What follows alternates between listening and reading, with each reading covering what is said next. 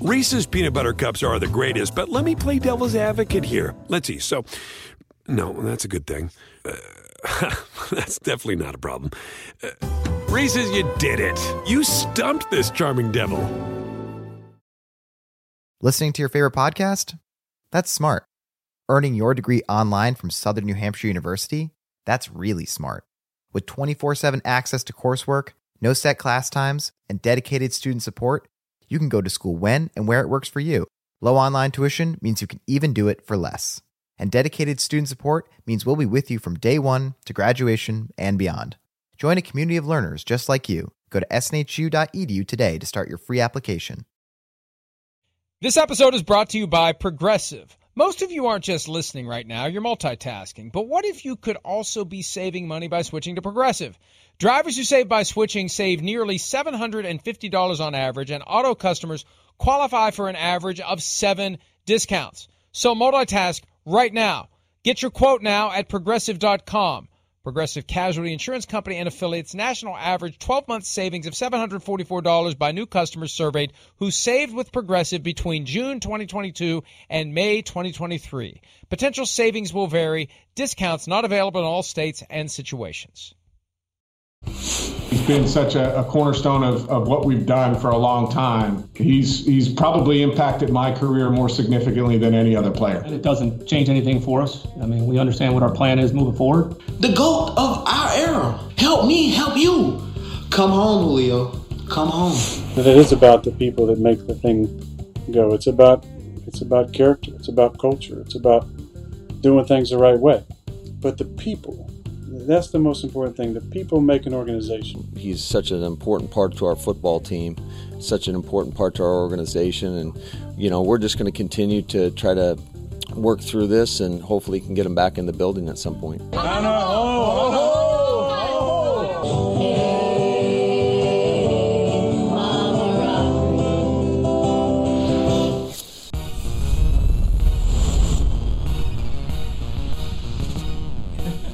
a strange few days.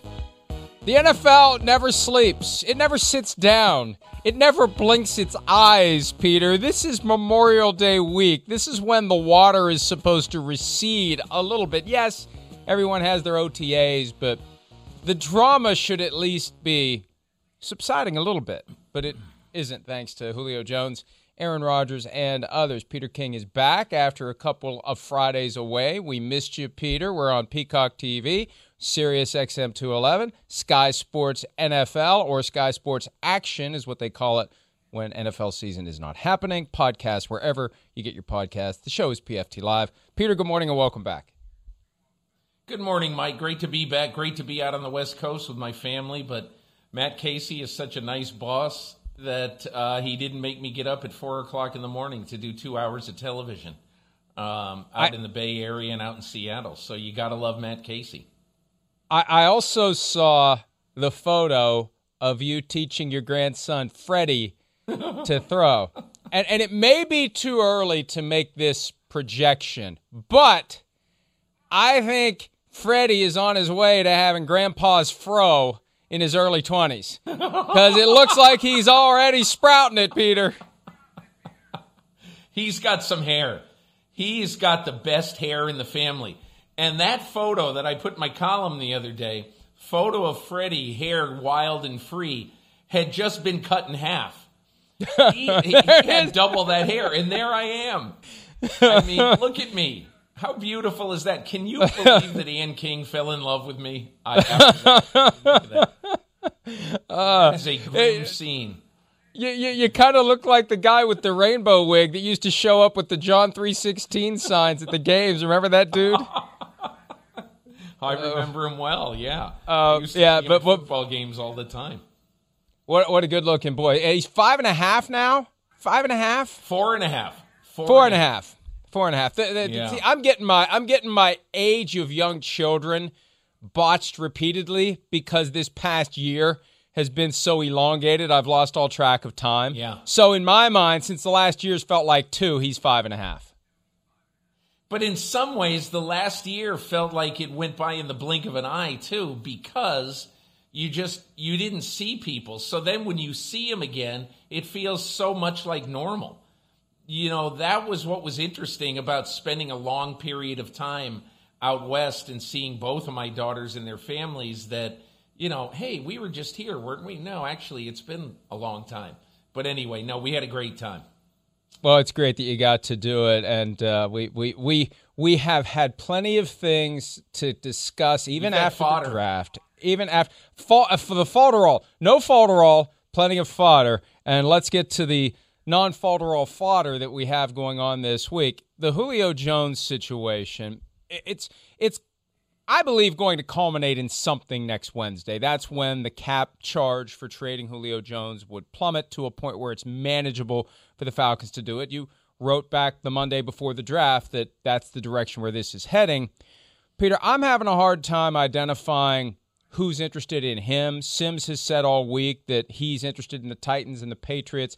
There was a report yesterday from Dianna Russini of ESPN, which was then broadcast by the Falcons website that the Falcons have an offer of a first round pick on the table for Julio Jones. My reaction to that is if they have it, why the hell haven't they accepted it yet? And I'd love to know how much of his salary they have to pay to get a first round pick. He's due to make 15.3 million fully guaranteed. But what's your current thought on where this all stands and where this is all heading?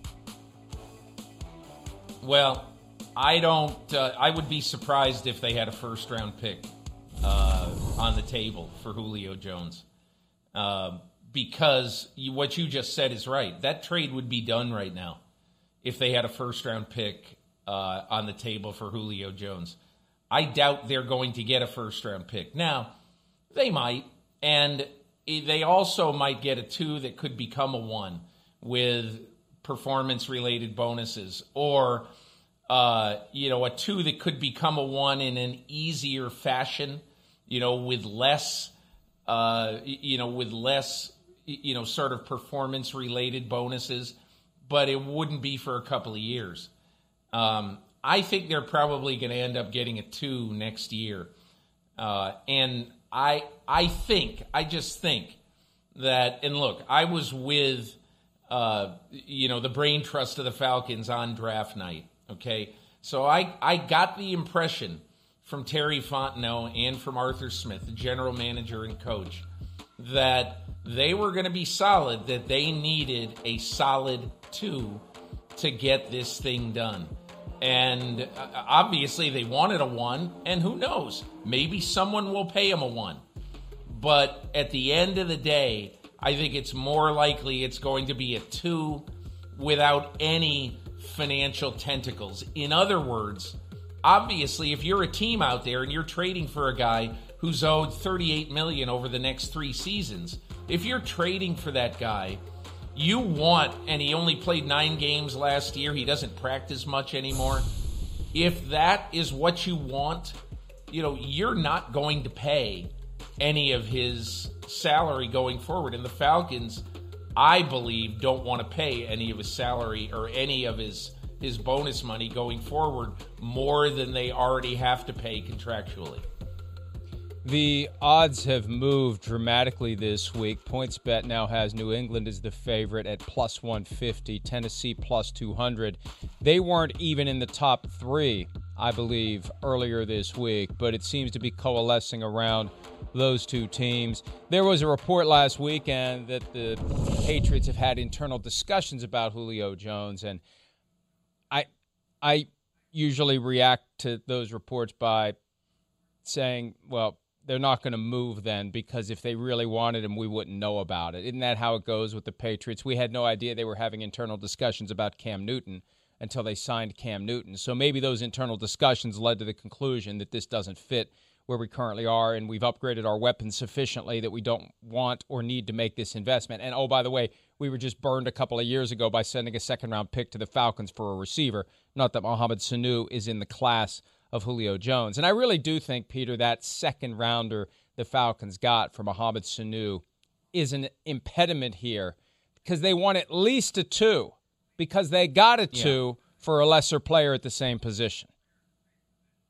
Well, my first reaction when I heard that Patriots report that they have had internal discussions about Julio Jones, my reaction is, well, all 31 teams in the league would be horribly irresponsible. Any of the 30 other teams in the league would be irresponsible if they hadn't had internal discussions. Who uh, sees that a Hall of Fame wide receiver with some goodness left in his career, who would look at that and say, no, we have no interest even in discussing it? I mean, that's it's preposterous. Um, so I, I believe most teams have at least discussed it. And look, I think that at the end of the day, you know, New England makes an awful lot of sense, Mike. It makes a lot of sense because Bill Belichick has shown time and again that he's not afraid of. You, know, you go back to Randy Moss in 07, you know, where everybody was staying away from Randy Moss, and he said, I'll take Randy Moss. And so to me, I think the Patriots really make the most sense. I have no idea if they're going to be the team or not. I don't know who the team is going to be. But Mike, you said something early in this in this segment that you think there's a good chance that it happens by Wednesday. I don't know what day it's going to happen, but this trade's going to happen. You know, the, Julio Jones is not going to be on the Atlanta Falcons. This trade is going to get done. And in my opinion, it's the best thing for everybody. It's the best thing for Julio Jones, who wants to find a new home. It's the best thing for the Atlanta Falcons, who need cap relief over the coming years. And this won't be the only move they're going to make. And I also think it's going to be a good thing for whoever gets him because we all we see it. We saw him when he played last year. He is still a magnificent player. So to me, I think it's going to get done and it's going to make sense for the trading team and for the acquiring team. Yeah, you mentioned Randy Moss. The league thought he was washed up after his second season with the Raiders. The Patriots basically stole him for a fourth round pick and he ended up having yeah. one of the all-time great receiving seasons in 2007 at the age of 30. You mentioned that Julio Jones wants out. We hadn't heard from him until Shannon Sharpe committed state and federal wiretapping violations earlier this week by putting him on the air without telling him he was on the air. And he said, I'm out of there. And the Falcons were livid about that. That's one of the reasons why I don't think the Falcons are sitting on a one. Why be upset about your trade leverage being affected by Julio Jones' wishes being broadcast to the world if you're already sitting on an acceptable offer and you're just waiting for something better. If you got a first round pick in pocket, who cares what Julio Jones says? You know this is a done deal. And if someone else comes along, that's your leverage. What Julio's comments did, in my opinion, Peter, they took away the ability of the Falcons to have an effective negotiation with one team. Because if you're negotiating with one team and that team isn't giving you what you want, you can't say credibly, we'll just keep him because the response is going to be, okay, fine, go ahead and keep the guy who said, I'm out of there. So that changed the dynamic. And it also unlocked reporting on the reality that this has been percolating for a while. And unlike these quarterback situations where those players want out, we didn't know about this one. And Mike, I mean, I, I also think it just shows the reality of trades in 2021. You know, you have teams out there, I'm sure, that are asking uh, Fontenot and Smith, say, listen, we'd love to give you a two for Julio Jones, but we need money at the following level to make this happen. And the Falcons, in that case, I'm pretty sure would rather just say, hey, listen, you know, we're not giving him away and then paying part of the contract. And I think there have been other contracts that teams basically have taken a bite out of, you know, in order to make it palatable for the acquiring team. And in this particular case, I think the Falcons are basically saying, absolutely no way we're going to do that. So I think that's part of this. I think the other part is, quite honestly, just this simple fact that the Atlanta Falcons love Julio Jones. The owner loves Julio Jones. The, and and so this is one of those deals that even though obviously now he wants out and it's now it's clear you know it's on the table that this isn't just the falcons doing this for cap relief they'd probably like to do it too because they don't want a guy in the first year of a new regime who doesn't want to be there so i, I really think that It's going to go in the next week or so. It's going to get done. But I, I just think there are some modern parts of this trade, some modern tentacles that still have to play out a little bit. Yeah, because again, back to the original item, the report from Thursday from ESPN that the Falcons have a first round pick. If that's true, my guess would be whoever's offering that first round pick, number one, expects to be pretty low in the round in 2022. And number two, quite possibly, if not likely, is expecting the Falcons to pick up a sizable chunk of the 15.3 million. Remember, when the Panthers unloaded Teddy Bridgewater onto the Broncos for a sixth round pick, they're still paying seven of 10 million guaranteed to Bridgewater this year. Seven million being paid by the Panthers to make that trade happen. So we'll see where he goes, what they get, and I think a very important factor as well, how much they pay. The Packers have paid Aaron Rodgers a lot.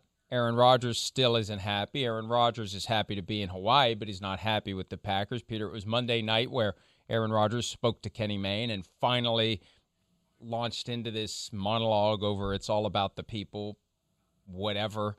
I think most people look at that and say, that's really not what's going on here. This isn't Aaron's concern about about the people. It's about the person. It's about how he's been treated. And look, I talked to some folks yesterday about this. The the ice is still in place. No thaw. Rodgers doesn't want to come back. Packers aren't going to budge. I don't know where this is going to go. I don't either. But when watching that the other day, you know, in the passive aggressive Rodgers, uh, basically uh, saying, I love everybody in Green Bay except Brian Gutekunst and maybe Mark Murphy. Or, you know, that's what it sounded like to me. Um, I, look, the thing we still don't know, Mike, we know that Aaron Rodgers wants out in, in a bad way. We know that. You know what we don't know? We don't know what's going to happen if on August 15th, Aaron Rodgers hasn't been traded. You know, what's he going to do? Is he going to continue to take $50,000 a day fine for missing training camp? I mean, if he doesn't go to training camp, that's $2 million that cannot be erased. And so you start looking at things like that and you, you start to say, okay, is this an absolutely rock solid, I am not going back? If it's that, it's going to cost him a lot of money. And I, apparently, and I've never thought Aaron Rodgers was a, I need every last dollar. I, I, I've never thought of him in that way at all. But to me, I've thought that there's either that part of it or what happens between now and July 15th. Let's just say. If Jeopardy says, Aaron, we want you to be the, the host for our next season, for our 21 22 season, but we want you here exclusively. I mean, the condition of the job is you got to be here.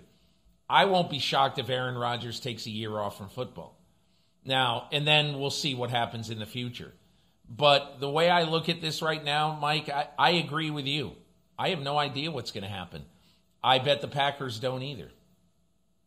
Well, and you mentioned uh, August 15 with the implication that he's held out and incurred that $50,000 per day fine, which by rule now under the CBA for anyone in the second contract or beyond cannot be waived, cannot be wiped off the books like we've seen in the past where the team doesn't publicize, but like when Hines Ward held out and racked up a bunch of fines, he went back and the Steelers are like, we're just not gonna we're not gonna collect that. You can't do that now for anyone not operating under his rookie contract. So like you said, two million is gone. I think he would announce his retirement in lieu of holding out if it comes down to it. Now, if he retires and sits out all year, he's looking at eleven and a half million in signing bonus money that gets paid back. He's got six point eight million in a roster bonus he's already earned that would get paid back. He's got 14.7 million in salary that he'll never earn and it's one less year that he has left before father time finally catches him and prevents him from playing at a high level. Do you want to squander a year of football, or will you just say, I am reluctantly coming back because I love my teammates, I love my coaches, I love the fans, and I hate everybody else? I'm coming back for them. Because I feel like that's what he's setting up, Peter. He doesn't want to be the pariah like yeah. Favre was when he left. He wants the fans on his side. So he's on record. I love the fans. I love my teammates. I love my coaches. I think it's harder for him to to give them the middle finger by giving the middle finger to the front office because they get caught in the middle of it and they're the ones who are harmed by the reigning MVP not being there. So I'm I'm still leaning on the side of he finds a way to show up and blame the media for making it a big deal. I don't know. I mean, Mike, I, I've looked at this this way all along that, you know, today is whatever it is, uh, May 28th. And, you know, there's a lot of difference between May 28th and July 28th. Two months is a long time. And there are times for feelings to harden, and there are times for feelings to soften. And in my opinion, I don't think Aaron Rodgers is going to get friendly with the front office of the Green Bay Packers. But you then have to ask yourself if you're Aaron Rodgers, what's my best option? Is my best option to say, I'm retiring? Is my best option to say, I'm a holdout, I'm simply not playing? What is my best option? And then you have to make a decision, I think, by late July. I don't think he really has to do anything for the next two months. It's pretty clear that he won't go to the mandatory minicamp. He'll just take the fine for that. But two months from now is when everyone really has to know. And, you know, the NFL teams will be going to camp. I believe the Packers' reporting date is going to be July 27. So that's exactly two months away. So I think there are two months for all reporters in the state of Wisconsin to not be able to take vacation because you never can tell what's going to happen. Because, I, I mean, really, we have absolutely no idea what the next step in this drama is going to be. And, and one very real factor here, and I like to stay away from these things generally, but it is a factor the new relationship, you have a new individual in your life who has influence over you. That's the way the world works. That's what broke up the Beatles for crying out loud. And and I know that there's at least some thought in Green Bay that how is he being influenced and what is he being told and how is he being I don't want to say manipulated, but it's just the reality when you have a new partner in your life and you're engaged it it, it that, that voice resonates. And I think the Packers are leery about that unknown as well. And I, I just think that the Packers don't know what the hell's going to happen. They aren't going to trade him. Now, of course, we've heard that before, and I've said pay no attention to the man behind the curtain because a lot of times that's said for leverage. But look, Peter, they don't need to create leverage here. They're never going to get more for Aaron Rodgers, ever, than they're going to get right now. I, unless he comes back and has another MVP season and wins the Super Bowl, they're never getting more for him. I mean, he'll still be a year older. This is the pinnacle. This is the time if you're going to do it, and they're just not going to do it. They want to keep him. Period. So uh, it, it's gonna it's gonna be like you said. It's it's something where the folks who cover the team are not going to be able to to take a week off, much less a day off, because you never know when we're going to get the next development from Aaron Rodgers. And and I think part of that means, Mike, that in the next six to eight weeks that there's going to be much hue and cry about probably about very little. Because I think this is going to go right up to the deadline.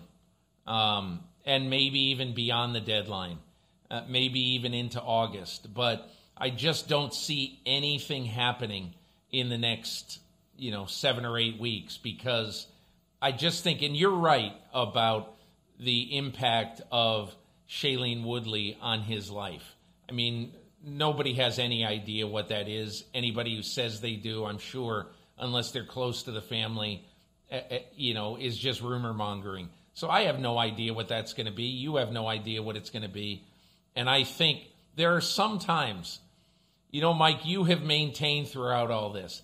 Aaron Rodgers needs to come clean. And he needs to say exactly what he's mad at and what he's angry about and all this stuff. And we now are pretty sure that he's never going to do that. That that's not how he does business. Whether you like it or whether you don't like it, you're not going to hear from Aaron Rodgers My big problem is with Brian Gutekunst, and here's why. You know, and and so we're not. That's not who he's going to be, and you have to decide: Are you willing to accept everything, the the entire Aaron Rodgers package, the passive aggressive Aaron part of Aaron Rodgers, the greatness on the field, you know, the fact that uh, you know he's got a ton of other interests in life, and he very well may exercise them. So that is the modern Aaron Rodgers. That's the modern NFL quarterback, and we just have to see where it goes. Here's one scenario that I believe the Packers have on their radar screen for what could happen. We could see a scenario where Aaron Rodgers decides to not play this year, retires for this year, pays back a lot of money, misses out on his 14.7 million salary, and then next year after the Packers have moved on, after the Packers have another quarterback, after the Packers have turned the page, then he pulls the Brett Favre show up out of nowhere, deal with me, deal with my cap charge, deal with my salary obligation, and hope that at that point they'll have no choice but to trade him, just like they had no choice but to trade Favre after they had turned the page to Aaron Rodgers. So that's something to keep an eye on. No football for Rodgers in 2021, and then he shows up out of the blue next year, and the Packers at that point have their hands tied and they have to move on from it. That could happen.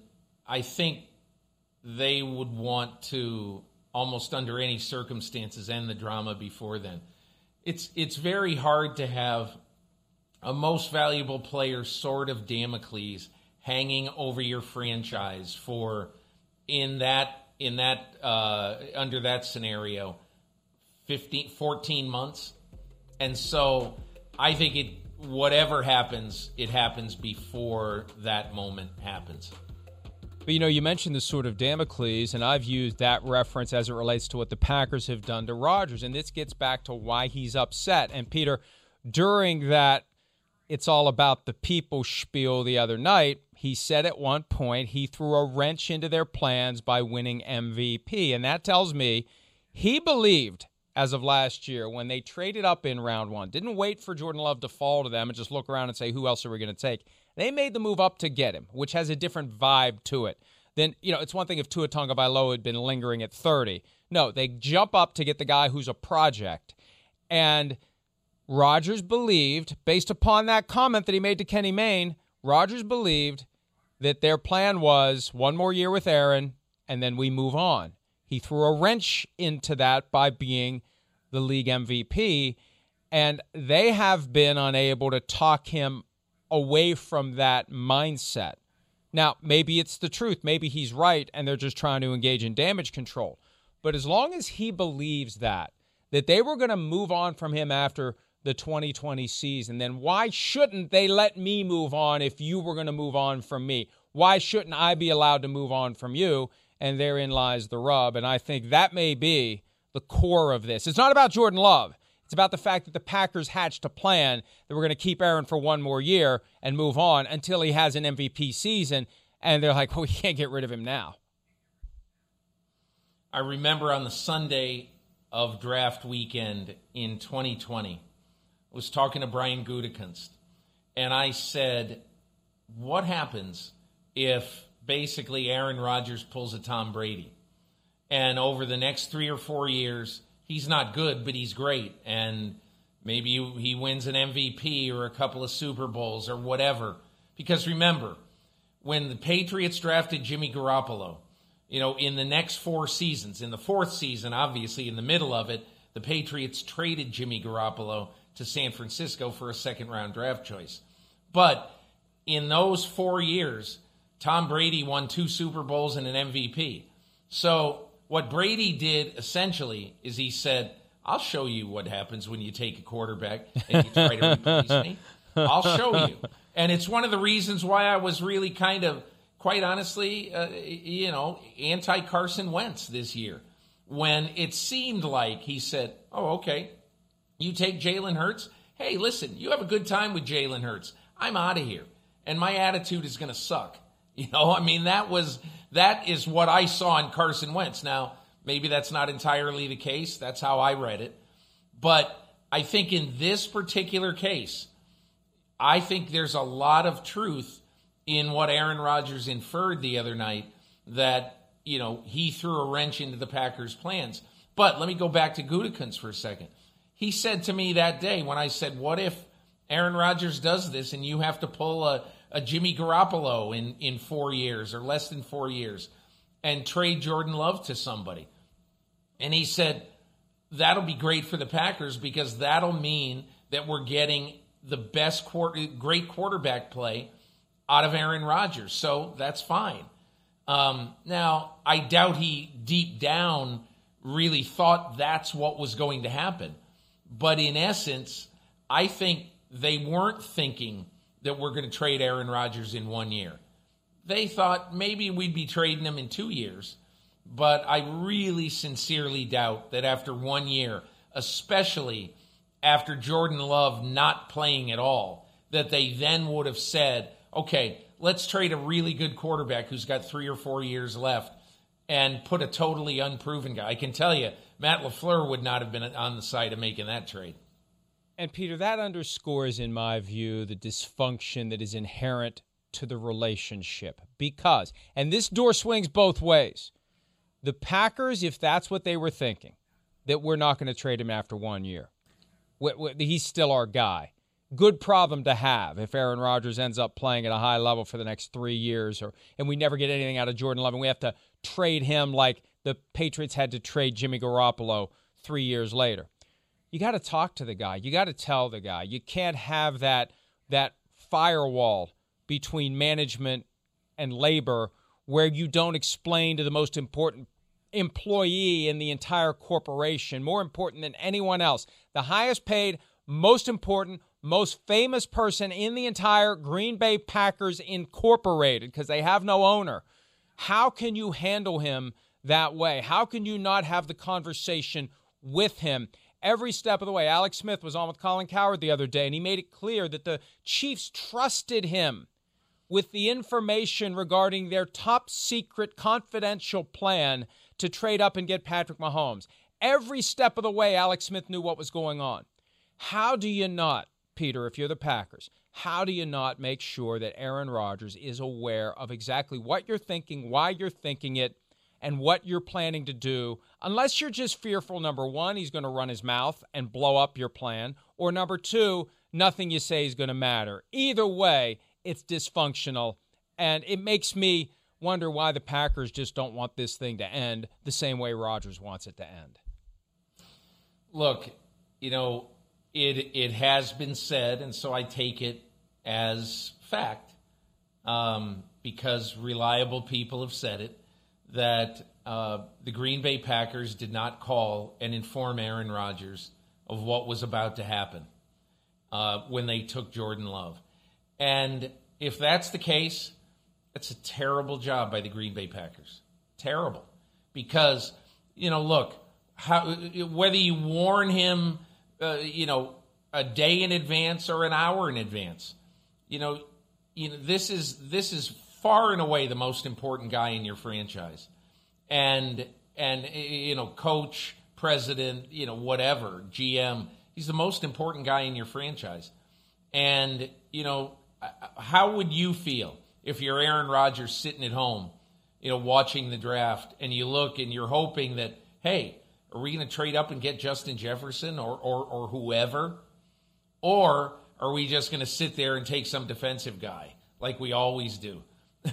And, you know, imagine the shock of Aaron Rodgers when he sees that they've taken a quarterback, the guy who obviously is meant to replace him. And if that's indeed what happened, I do not blame him at all. And, and knowing Rodgers a little bit, I don't know him well, but knowing Rodgers a little bit, I have always thought he is angrier that they never told him what they were going to do or what the plan was, what the plan might be, even. That he's angrier about that than he is about the fact that they took a quarterback.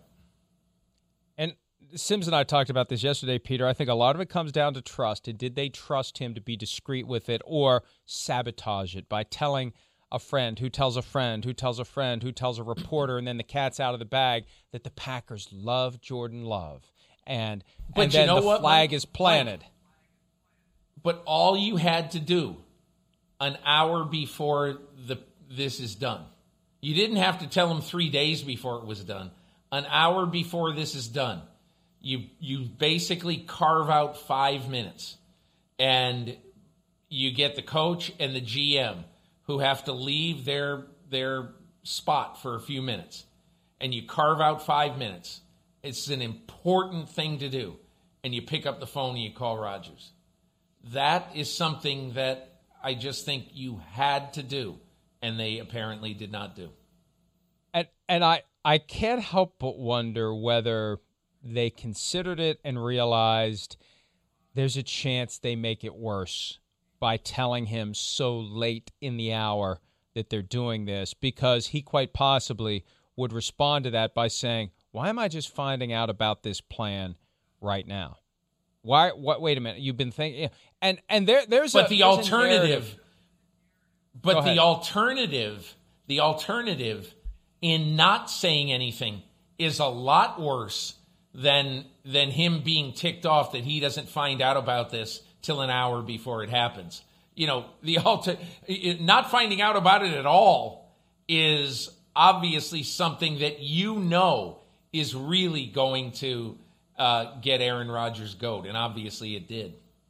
And, and that's why I'm fascinated by this question of was this just a byproduct of the Ron Wolf mindset that's been baked into the front office?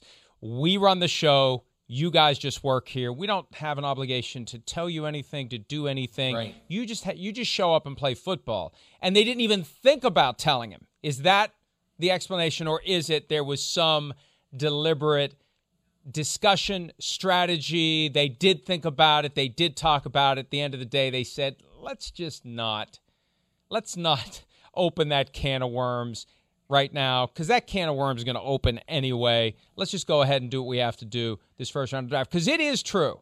Th- th- This this bubbled up yesterday, and and I talked to somebody about it, and it is absolutely true. They had targeted Justin Jefferson. They wanted Justin Jefferson. The Vikings took him. Then they wanted Brandon Aiyuk and the 49ers jumped up to take Brandon Aiyuk because the 49ers kept their mouths shut about what they wanted. And then the Packers, their top two receivers were gone. Instead of sliding back and maybe taking a Chase Claypool, they they decide to take Jordan Love. But what makes it worse is the thing that is that that that shows that it wasn't just something that fell into their laps. They traded up to get Jordan Love. And maybe they traded up just because they felt burned by the two guys they missed out on, and they're thinking we should have just traded up if we could have gotten Aiyuk, especially Aiyuk, because the Patriots traded down at one point there. They could have moved into that spot instead of I think it was the Chargers who jumped up. But maybe they just jumped up because they didn't want to be 0 for 3 for the guys they wanted. But regardless, regardless, Peter, you nailed it. They need to call the guy at some point. And when you don't, you set in motion the dominoes that have brought us to this point and I feel like there's still more dominoes. You know, it's like watching one of those dominoes things. You don't know where the hell it's going. You don't know whether it's going to set off a rocket, whether it's going to drop into a toilet, whatever it's going to do. But we're just watching those dominoes as they keep falling. I'm sure that the Packers, it, to some degree, would say, "Hey, listen, we didn't call Jaire Alexander and Kevin King this year when we took a corner in the first round. We didn't call, uh, uh, you know, we didn't call our, our talented group of running backs, any of them, you know, when we took AJ Dillon last year. So." And, and and I think I think they can be comfortable in the fact, as Ron Wolf has elucidated very clearly and pointedly, is that you know Ron Wolf has said on on a couple of occasions now since this is all uh, exploded that basically, hey, listen, you know the quarterback wants to do everything.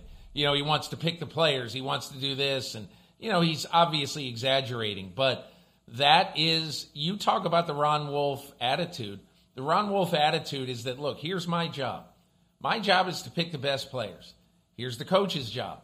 Coach's job is to coach the players. Here's the player's job. The player's job is to play. Never the three twain shall meet. Well, times are changing in the NFL.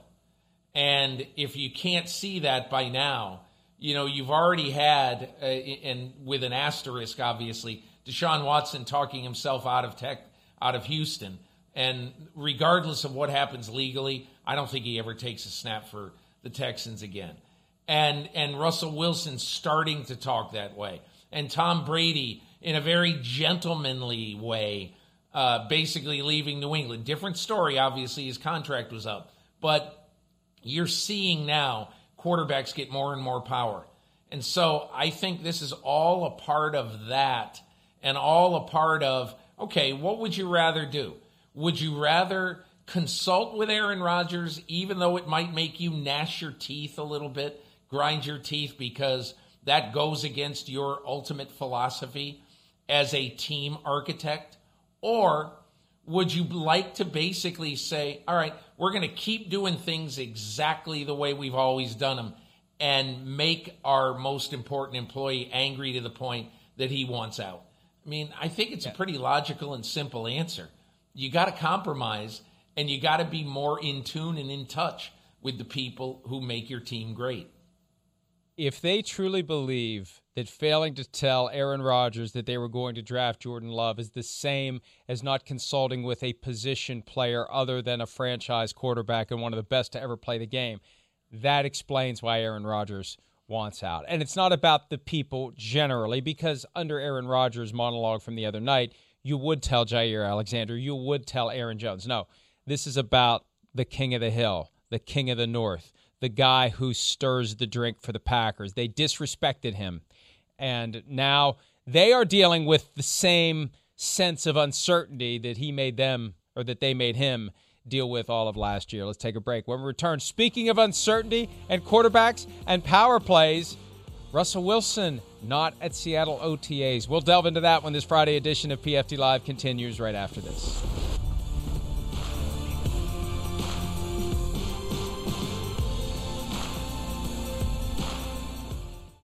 Reese's peanut butter cups are the greatest, but let me play devil's advocate here. Let's see. So, no, that's a good thing.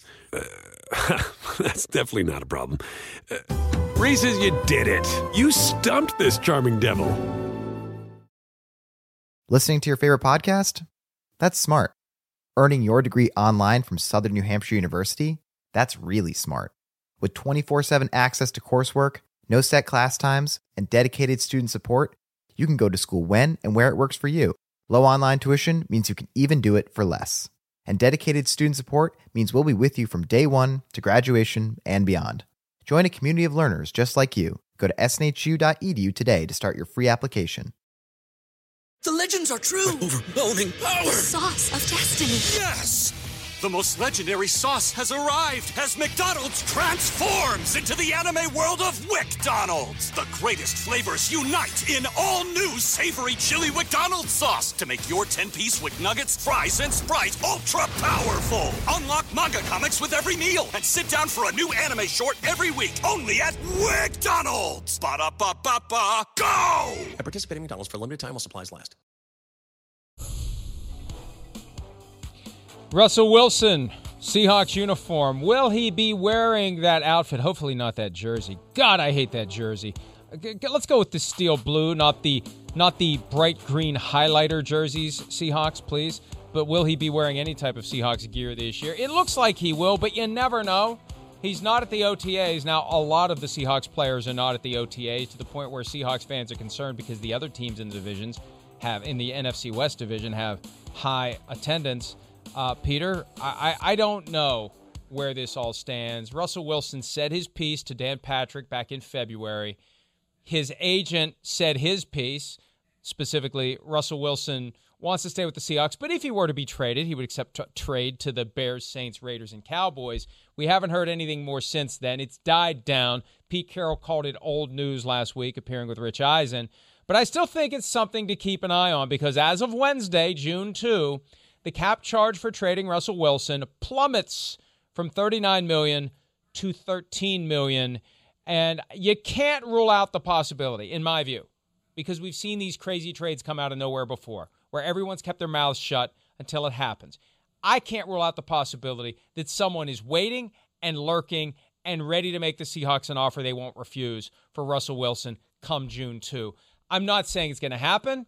I would bet against it, but I can't say it's an impossibility. Mike, there's two teams out there that interest me right now about their future quarterback plans for a couple of reasons. And I'll tell you my two teams. One is the Carolina Panthers. David Tepper being the wild card owner, he's made it very clear.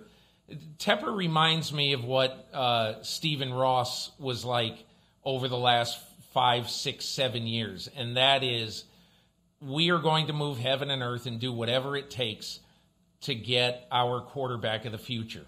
You know, they thought they might have had him with Ryan Tannehill. They didn't. And so then they moved heaven and earth.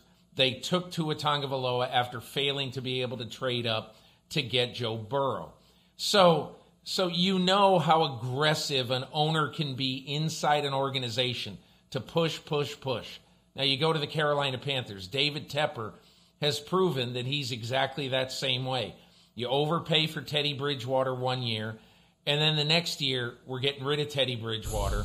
We'll take the cap consequences of it, and then after that, you sign Sam Darnold, you trade for Sam Darnold, and you you, you kind of trade for him, but in a very tepid way. He's your guy. You don't guarantee that he's your guy by trading a two, a four, and a six for him. But I do think that that is one team that if a quarterback opens up in the middle of this year, the Carolina Panthers would be very aggressive to try to go get him. The other team is the Philadelphia Eagles. I don't see the Eagles doing something before giving Jalen Hurts a shot this year, especially because the Eagles are what I would call in a classic kind of rebuilding, retooling year and they sit there with three, probably three number ones next year. And I've always viewed this as the Philadelphia Eagles are going to see how Jalen Hurts does. And if he pulls a Dak Prescott and shocks the world as Prescott did in 2016, uh, not even allowing Tony Romo the ability to get his job back when he was healthy. If Jalen Hurts plays at a very high level, throws for 4,300 yards, the Eagles win 11 games, well, he's going to be their quarterback next year. But most of us feel that that probably isn't going to happen. Now, both of those teams, I think, are going to be very active in the quarterback market starting next February. But you never know based on their recent histories and the aggressiveness of their, uh, in one case, an owner. We don't really know Scott Fitterer's, uh, you know, ethos yet about how aggressive he'd be. He's the new Carolina GM. But we know about Howie Roseman, and he never met a trade he didn't like. So those are the two teams I would watch out for. But I agree with you. I, Russell Wilson, I think, is the the far bigger likelihood that he quarterbacks the Seattle Seahawks this year. And then after the year, we see where they are. And and if the Seahawks have resigned themselves to the reality that at some point Russell Wilson is going to have the next phase of his career with a new team and that he's not going to sign another contract. They're not going to want to sign him to another contract because he's going to want 50 million a year and they don't view him as that kind of guy that's always going to be top of the market, top of the market, top of the market. The door is open for someone, I believe, to get their attention now. If they can trade back a quarterback that helps the Seahawks get through this year and maybe another year. That's the key, Peter. And look, we don't know whether or not Russell Wilson would welcome a trade to the Panthers or the Eagles. He's got that no trade clause.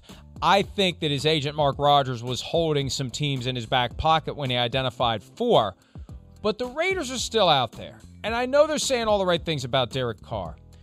But if you're Jon Gruden, how do you not at least ponder the possibilities some morning when you're in your office at 3:50, 5 minutes after you get there, you made your cup of coffee, you're thinking about Derek Carr, you're thinking about Russell Wilson.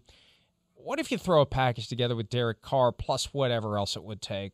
I I just I just can't say it's impossible at this point because the the window's there.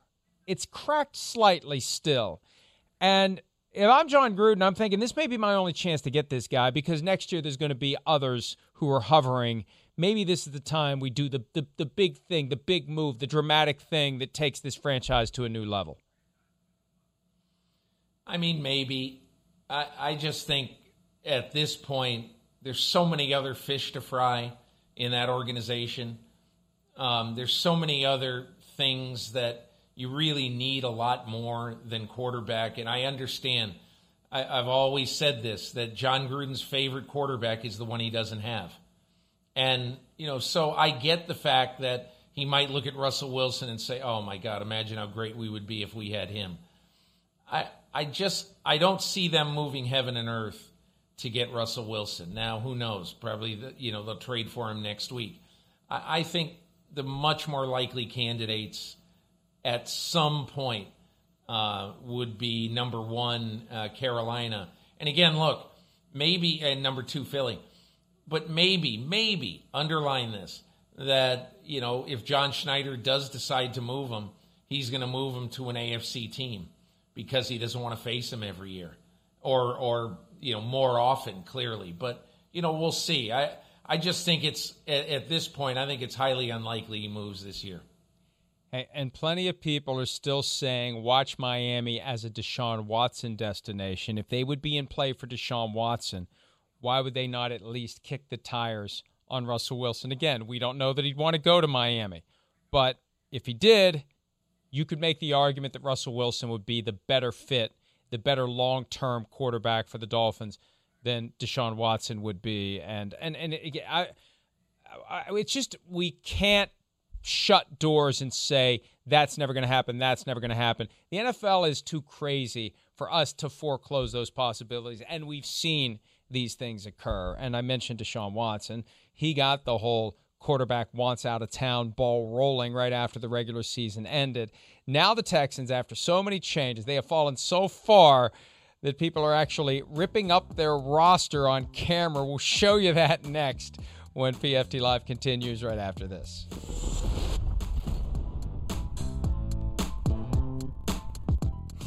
I just wanted to clarify what you said about um, the participation and having everyone on Zoom. Do you mean that everyone on the roster has been taking part in the Zoom meetings since OTAs have started? Yes, everybody's been on the Zoom meetings, including Deshaun Watson. Uh, I, I have nothing to say about Deshaun at this point. Poor David Culley. I know. Poor, he poor gets David his Culley. chance. He's 65 years old and he gets his chance. And now this is what he steps into an expansion team with your best player on strike. Who you shall not talk about, especially after he did the podcast where he made the mistake of making it clear they were willing to trade him. And then since then, I think there's there's some device in play here where anytime he mentions Deshaun Watson, there's a button that Nick Caserio presses to make sure David Culley recites the line.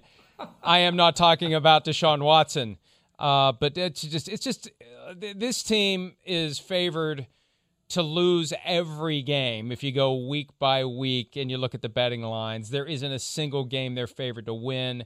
Their points bet odds for the full season win total is four and a half. I think that's charitable, and I would bet the under. It just feels like this team is listless. The bar couldn't be any lower, which is actually good for David Culley and for the players because everyone expects them to stink, Peter. But I, I, I just, yeah, I, I feel bad for David Culley because he's not going to say no to an opportunity to coach an NFL team. That begs the question: Is this even an NFL team at this point? Look, you know, this is this sort of reminds me of kind of a tech startup, Mike. It, it really does. That you know, obviously they are starting over. The problem with starting over when you're the Houston Texans is that they don't have the advantages that they had even when they were an expansion team uh, two decades ago. And because when they were an expansion team, they got they got you know they were able to pick other players from teams, all that. And now they basically their advantage is not having a draft pick, you know, until the second round and you know or late whenever they had it in the 60s. And that to me is the major reason why they are at such a huge disadvantage right now. They have none of the edges that uh, even an expansion team would have. So if four and a half is that number, I mean, who knows what's going to happen? That's that's surprisingly high in, in my opinion.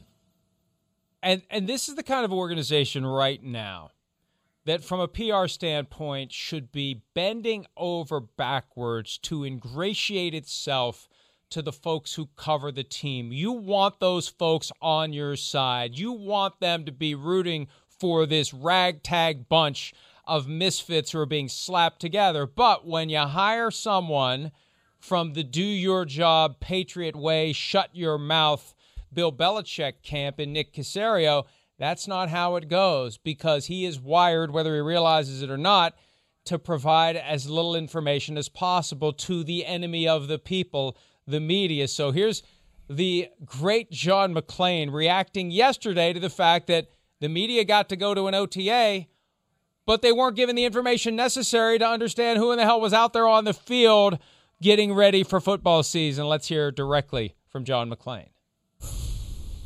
Let me tell you, it was so invigorating to watch a bunch of defensive players that we couldn't tell who's who. And the reason was they gave us rosters with no numbers. In my 45 years of covering the NFL in Houston, I've never been given a roster with no numbers. Why would they do that? Did they leave them out accidentally? No, they don't want us to know who the players are. There's 49 new players on this roster, so it'd be nice to have some numbers with the names and be able to see them, but they didn't do it. They didn't do it. I've just never seen anything like this. So, and I don't know why it's not going to do me any good to have it. So, that's what I think about this roster. and that's what you get. That's what you get. When look, you never start a fight with the guy who buys his ink by the truckload. That's what you get when you piss off John McClain, one of the most respected beat writers in the country. Yeah, and it's stupid. It's gratuitous. There's no strategic reason for it. What are what are the reporters going to glean from an OTA session, Peter, where they're able to match up name and number? What what what secrets of the realm are going to be shared with the Texans' enemies? That's the least of their worries. You could list the problems and concerns they have one to a thousand. Coming in at nine ninety nine is the local media being able to connect the dots between player and number at an OTA session in late May it's one thing for Bill Belichick to slap the number 50 on Mac Jones, which he did this week at practice. Because Bill Belichick has won six Super Bowls.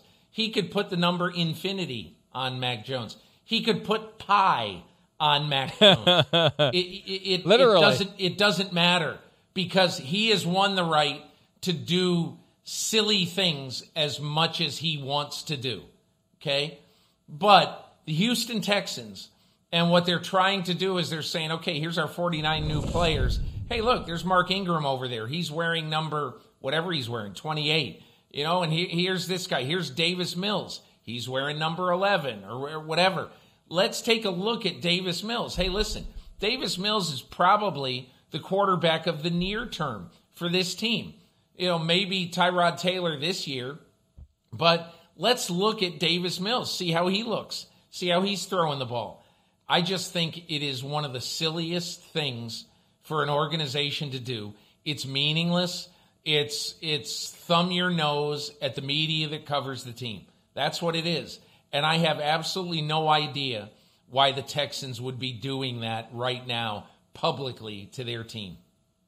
Thomas Dimitroff is the only person from the Belichick tree who has been able to step away from that that mindset that gets ingrained in you by osmosis that this is the right way to do things, that this is the right way to handle the media, give them as little information as possible because everyone is the enemy, including the media. And it's going to make it harder for Nick Caserio to thrive in Houston. And it's just amazing to me that of all those guys, smart guys, competent guys, coaches and executives who have gone elsewhere, they still can't. They're so warped when they come out of that Patriot enclave that they can't figure out that that's not the way when you're not the guy that already has six Super Bowl championships and you got to build equity with the media that covers your team. Let's take a break. When we return, Peter King from Monday's Football Morning in America, his power rankings, the snapshot of where all the teams are As of right now, we'll break those down next here on PFT Live.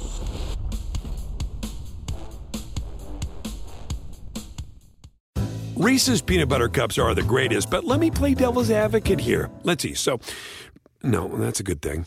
Uh, that's definitely not a problem. Uh, Reese's, you did it. You stumped this charming devil. The legends are true. Overwhelming power! The sauce of destiny. Yes! The most legendary sauce has arrived as McDonald's transforms into the anime world of WcDonald's. The greatest flavors unite in all new savory chili McDonald's sauce to make your 10-piece Wick Nuggets, fries, and Sprite ultra powerful. Unlock manga comics with every meal and sit down for a new anime short every week only at WcDonald's. Ba-da-ba-ba-ba, go! At participating McDonald's for limited time while supplies last.